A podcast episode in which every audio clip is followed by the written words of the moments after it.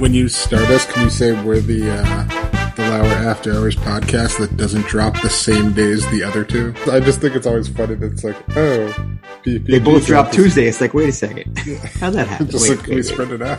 It always makes me you laugh know, every time. I, I don't think after not recording for three weeks, it's a really good idea for us to uh, be critis- critical of. Uh, oh, I think it's a perfect time to be critical. Okay. Yeah, I mean, Smitty's been on like five different vacations since we last recorded. So got to go on the offense.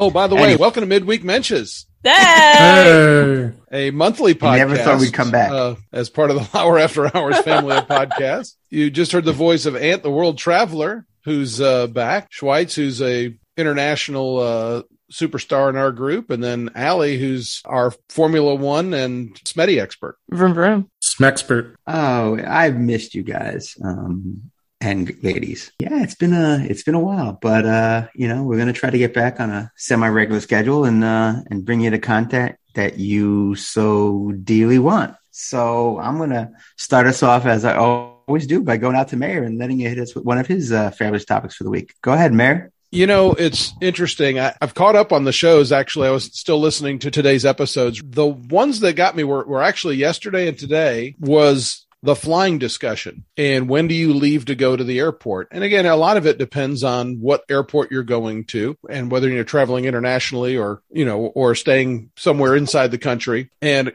living where I live, I'm about an hour away from the Atlanta airport. So I've got it. It's more important for me to time when I'm leaving because it could take me anywhere. It may take me forty-five minutes to get to the Atlanta airport. It may very well take me an hour and a half to get to the Atlanta airport, just depending on the mood of Atlanta traffic that day, which is very unpredictable. So I always like to be, you know, the airport, the airlines here tell you to be at the airport two hours before your scheduled flight. I'm going to be there two and a half hours before the flight. They say, and you're shaking your head. No. Oh, no way, man. You're supposed to be there two hours in advance for domestic and three hours for international. Um, I think the last time I flew, I got there like forty-five minutes or an hour ahead, maybe at most. Now, I do understand that there are times when the airport is crazier. Similarly to you, Mayor, where I am, I've got a bunch of airports near me, but it could take forty minutes. It could take hour, forty-five minutes. So I sort of need to understand what I'm doing time-wise because I don't want to cut it that close, but I certainly am not getting to the airport two hours ahead. And I'm also not paying eighty dollars for T S A pre-check. Forget that noise. Like, yes, who cares? I have to take off my shoes. Who necessarily cares? I have to take off a belt. But at this point, I've traveled enough. I've got nothing on me that's metal. I've got my phone with my boarding pass. I've got my I D and everything else is ready to go in my bag long before I get anywhere near that thing. As a matter of fact, I'll even go you one further, Mayor. I normally opt out and do not actually get the full body arms in the air scan that everyone wants to. And so I'm even longer to get through security because I'm like, I don't need you taking my picture. As a matter of fact, when we flew to Paris, it was the, f- which was within the last month, was the first time I had ever had myself scanned.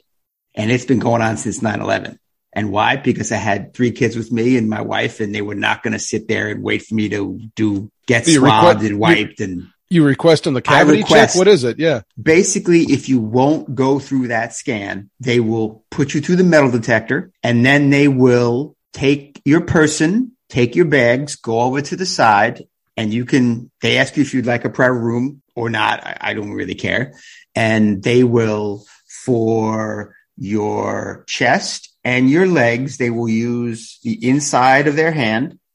And for your buttocks and your genitalia, they will use the outside of their hand. And they will basically just run their hand down you this way or this way to see if you've got anything. They will check the waistband of your pants. And then they will take one of their wipes or something and take like three different spots on your clothes and a couple of different spots on your bag and put it through the sensor to see if there's any explosive residue on what you have going on. And it usually takes somewhere in the neighborhood of probably ten to fifteen minutes, maybe twenty minutes. But especially if you're going through a busy airport, sometimes you opting out while it takes longer compared to you just walking through. If the line on the scanner is longer, you can actually get through quicker because you're like, I'm opting out. They're like, okay, go over here, go through here and go on the other side. And, and so sometimes, I mean, I don't do it because I think it's quicker. I do it because I don't really think I should be have to be scanned in that manner, but I'm all about cutting it close. I'd like to get to the airport, you know, like I, mean, I said, hour, if, hour and fifteen ahead at most. There's a lot of questions. There's a lot to peel back on this onion. If they're going to start uh, touching my ass with the back of their hands, I'm going to start opting out every time. Jeez, I didn't I didn't know that was an option.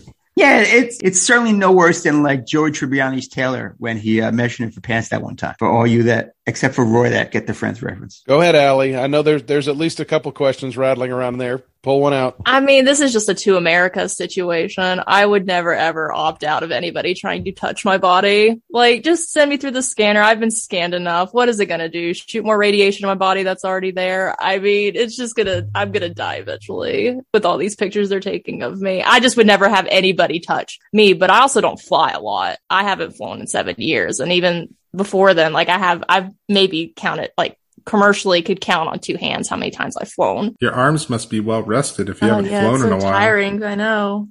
Oh God. But I'm but uh, I got, yeah, I but got I, I show up, jokes. Yeah, I'm terrified of flying. So I, I, and plus I don't do well in stressful situations. I turn into a total bitch.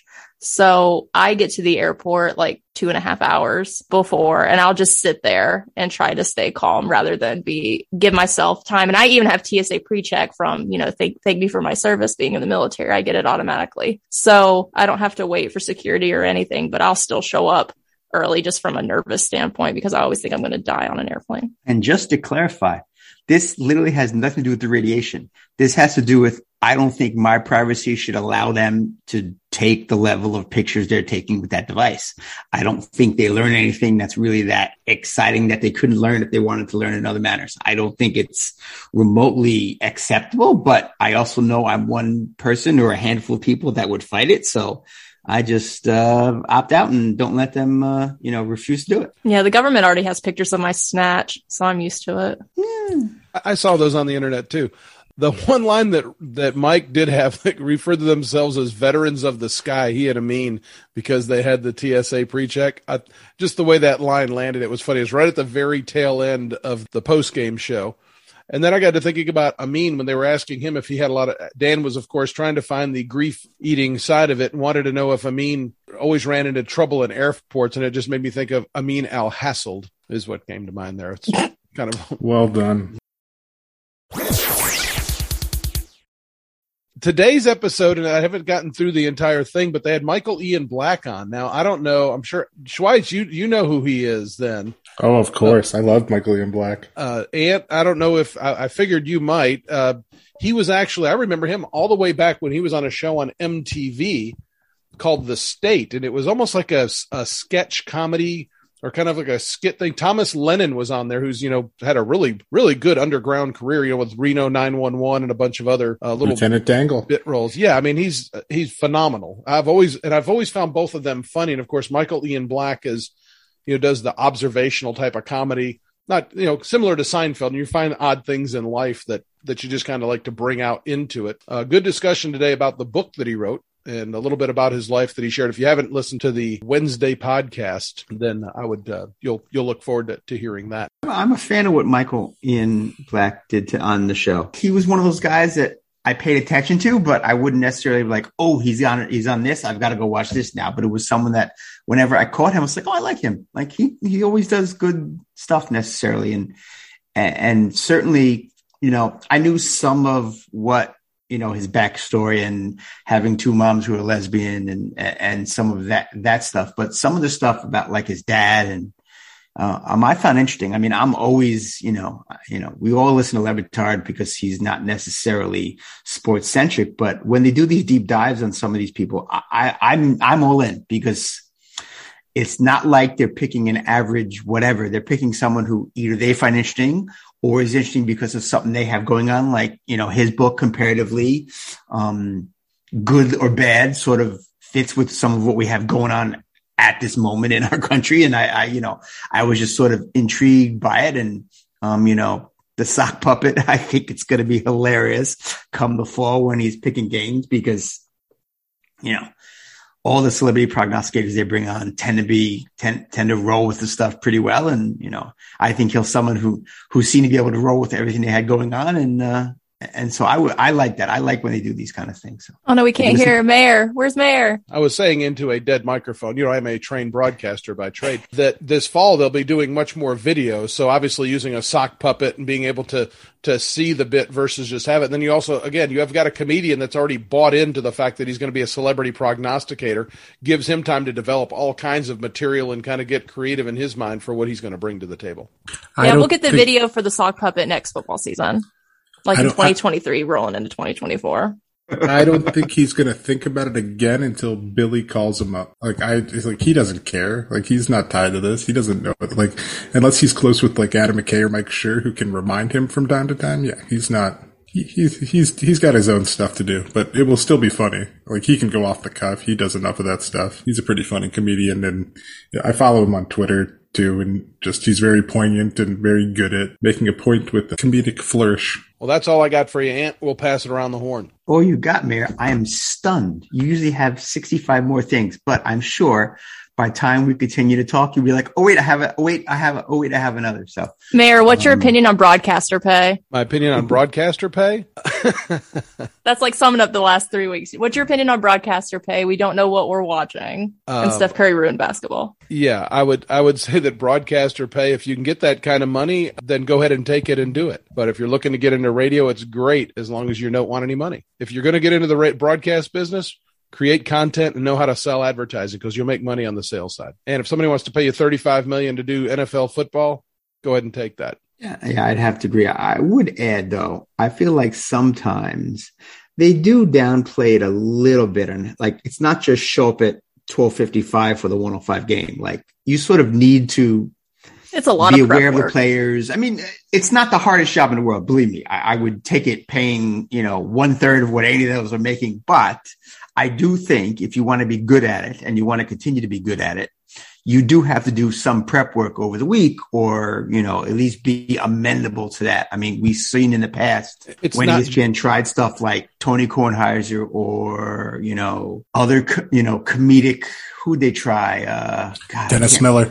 Thank you. I was just blanking on his name, but like sometimes it can work, but sometimes it's just, If you if you aren't able to talk about the number three linebacker on a team, you're going to lose something, especially where it's sort of a come. So I'm friends with with Wes Durham, who's the voice of the Atlanta Falcons, and does an awful lot of. He has a show on Sirius Radio, and he's also, you know, he does A C C sports year round. And the level of preparation, I mean, typically for. I think for every hour you're on the air, there's about four or five hours worth of preparation for it. So if you're doing a basketball game that's going to be two hours, you're spending at least eight hours on it. He's got to be able to know who that third string guard was from wherever he was and wherever he played high school and a little bit of something. And so, again, the preparation that goes into it, it's almost like a gymnast. You know, everybody goes, oh, my gosh, the gymnast is, you know, she got paid all this money for, for just doing five minutes, you know, five seconds of work. And it's like, yeah.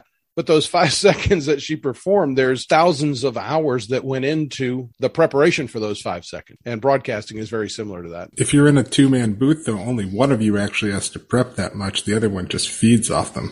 Look at Stu Gatz. Yes, that's true. But you sort of also have to be like, you couldn't just randomly stick two people together who have never been together. They would fumble, at least initially, while they were trying to get a handle on uh, when do I jump? You know, like when Billy and Chris did the baseball, they had to get a handle on when they could interject, when they could jump in, when they could make comments, unless they wanted to spend the whole time talking over their, their booth mate. So, yay, broadcaster pay. That was the past three weeks of the show, plus the month before and the month before. I just wanted to throw that in there. Um, how do we feel about how the show is very Miami-centric? And when Jess said, oh, I'm so tired of the Miami Heat, how do we feel about that when the show, yes, it's a national show, but it's also based in Miami? How do you feel about their coverage of Miami sports compared to national coverage? So I would just say, grand scheme, I hate the Heat.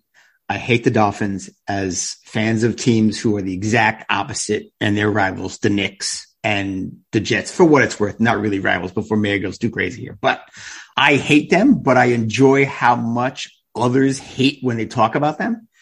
And I almost wonder, it wouldn't surprise me if they prompted Jess to sort of be a contrasting voice to some of that localness. You know, at this point, I'm sorry, if you don't know that they're going to talk about the Heat anytime something remotely above positive happens to the Heat, then you're not really paying attention to Le Batard. I mean, they feed off of each other. They feed off of, of that, a, you know, the, the disconnect with the other people who don't like him, or the disconnect with the fans of the show who hate how much they talk about him. I mean, you know, you complain that Mike talks Heat too much, you're getting more heat because he knows it's going to rile you up and you're going to get angry and you're going to get involved and you're going to get invested and all that stuff. So I sort of think that it's possible Jessica could absolutely be tired of it.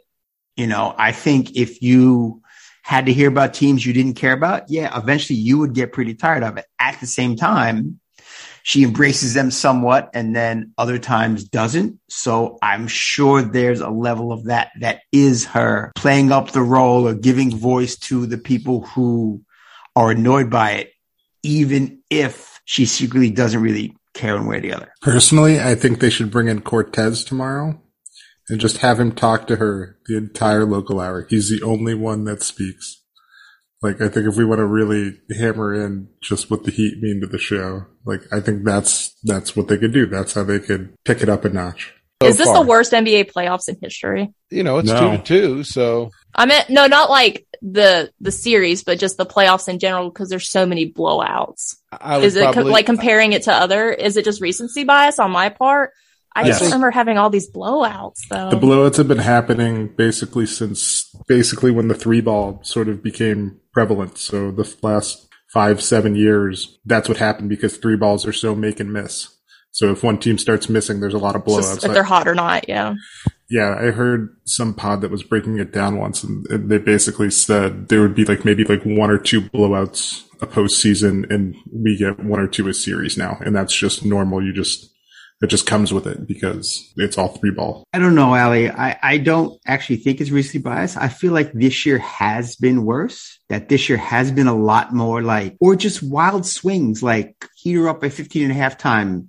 Nine minutes later, they're down by ten. Like what? How, like how, do, how the hell did they get outscored by twenty-five in such a short period of time?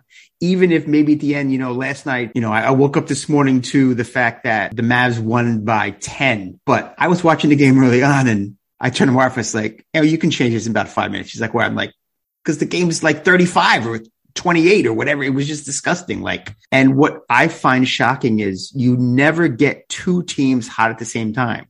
Like you don't get both teams are hot.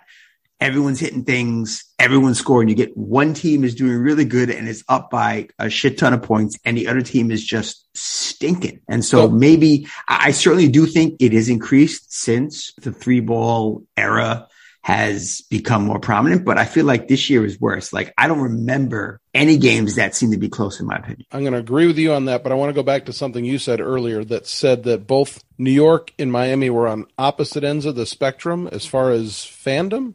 Or... No, like I'm a Jets fan and a Knicks fan, which our biggest rivals are the Heat and right. the Dolphins from a team standpoint, even though you can argue very easily that those aren't necessarily rivals on the field because of how the Knicks have played and how Miami has played and how the Jets have played and how the Dolphins have played. But as a fan, I hate Miami. As a fan, I hate the Heat. I hate that Pat Riley left in the manner that he did. The Patriots, yes, I hate the Patriots, but the Patriots are a good team. Miami's just a similarly crap team, you know, like, so for me, the two teams that I dislike the most are the Dolphins and the Heat when it comes to those sports, but you could very easily argue they're not actually rivals with the way the teams play or how things have gone the last decade or two, especially between the Heat and the Knicks, okay. but also even the Dolphins. I feel like, you know, those teams are never good at the same time or never really, really, if they're both awful, no one really cares. Well, the Knicks, again, the Knicks and the Celtics are the two that are on my list. And I'm not even, I'm not even really a basketball fan, but Allie, you had a comment and then Schweitz. Well, I was going to say, Ant said that he hated the Patriots, so that means he hates America. So that's why you're not going to get T S A pre-check because you're going to get on a no-fly list because you hate America. I would get on a no-fly list for many other reasons long before hating the Patriots.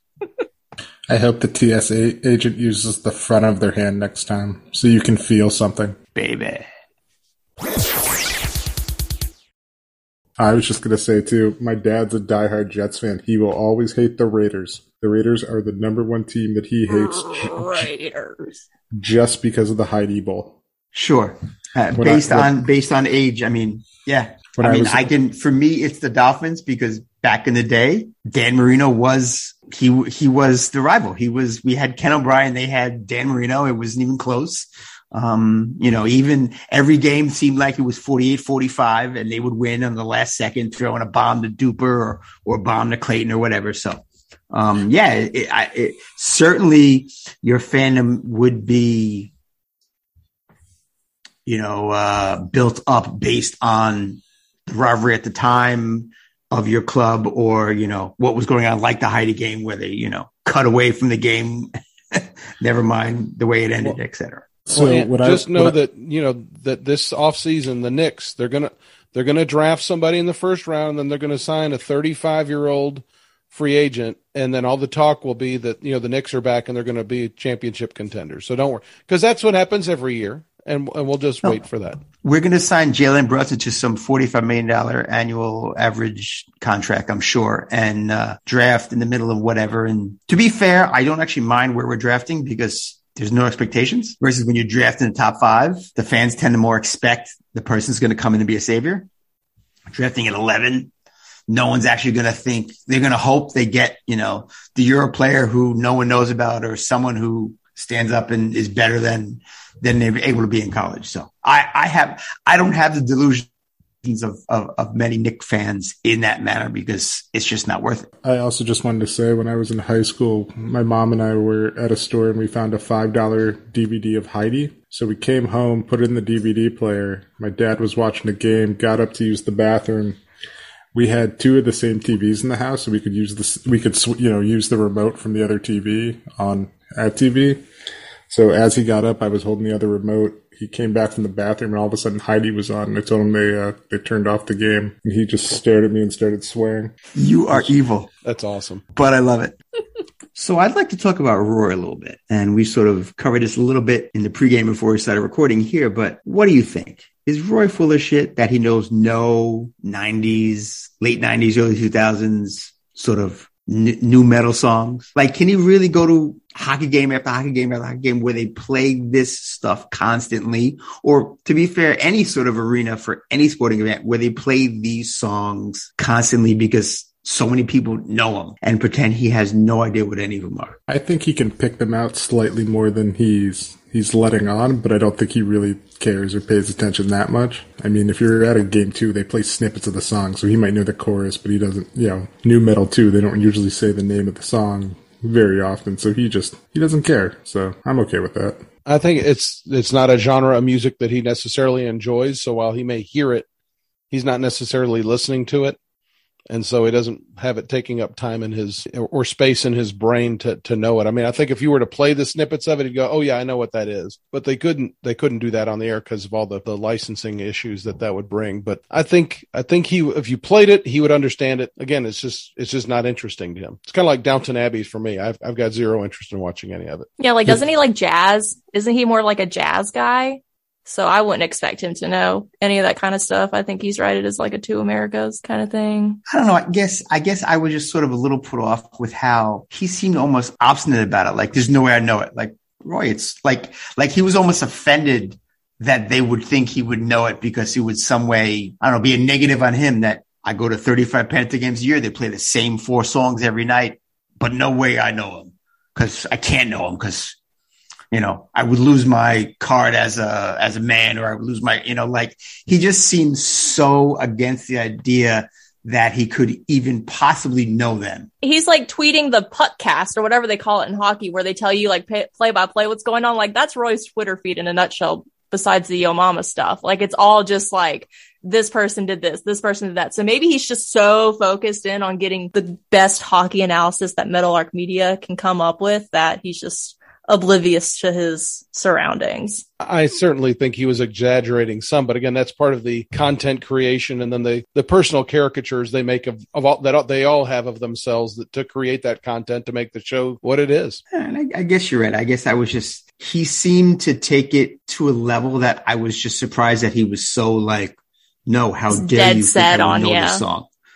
Like, Roy, it's like, so what if you know who Sugar Ray is? Like, so what? It's like, it doesn't, like, you hear it thirty-five times a year for the last decade. So what, that you might actually know? Some would say every morning. Well done. Akeem Nick's laugh. Can we talk about how great Amin is at the show? Just how, and like how underappreciated his jokes are. Like when he sneaks them in and then people just r- run him over and just keep talking. Like during the Ron McGill segment, when Mike was talking about swans singing when they were dying, and then Mike says, well, what does a goose, does a goose sing when it dies? And he just slips in, I don't know, ask Maverick. Oh, that was genius. Com- he he's the best, and I hope, and I mean, I'm sure the sure has this, like, what is their five-year, six-year plan when Dan and Stu decide to step away? I would love to see Amin more on the show. I think he gets the show more than any other person that they've had within their circle recently, and he he's just hilarious, and he keeps Dan in check too, for the most part, compared to the other people on the show. And his ways thing, like I I tweeted this, that I would pay an astronomical amount for a Waze Amin service with all of his characters and him yelling me at Doc Rivers, it's not Blake's fault, it's not Blake's fault, you missed your turn, but it's not Blake's fault, you're gonna be fifteen minutes late, but it's not Blake's fault. So Allie, I will agree with you. I, I think Amin is excellent when he comes on the show. Um, not just when he's talking basketball stuff, which is his expertise, but just in general, the way he brings a different perspective, the way he, like you say, sort of goes after Dan and sort of tries to keep him in check about certain things, or, um, you know, and, or even like, and I am broadly a fan of Nick Wright. I like how hard he went after Nick Wright on the whole bar versus club, um, thing. I thought it was very well done. I thought Amin has passion about stuff, and it doesn't, for me, doesn't seem forced. It seems like he's really like, no, this is really what I think. And, and that's always nice, because sometimes, obviously, as we know, they play up stuff to sort of play up stuff. And I think Amin brings a good, not even keeled exactly because he's all over the place, but a, a level of authenticity with a lot of what he does, or, or it feels authentic for me, which I like. And that concludes our Amin coverage. Pause for laughter. Schweitz, you said you got one more topic before we land the plane. Go ahead. I got one more topic. So on, I think it was Monday's show, they were talking about how if they saw a celebrity just in the wild, they would, you know, be, they, they wouldn't just go and start raving about how much they like them. They would try to strike up a conversation, just have more of a normal chat. Well, I have a story that this happened to me. It happened in a handshake line with a President Barack Obama, actually. My mother's organization uh, that I was helping work had Obama speak about ten years ago while he was president, and I ended up being the very last person in the handshake line. I was well aware that every person that he was shaking hands with was just saying thank you, or, you know, just, we like, you know, what you're doing, blah, blah, blah. They were all just blowing smoke. So he gets to me, and I just shout, what do you think of David Stern turning down the Chris Paul to the Lakers? This was right after David Stern had done that.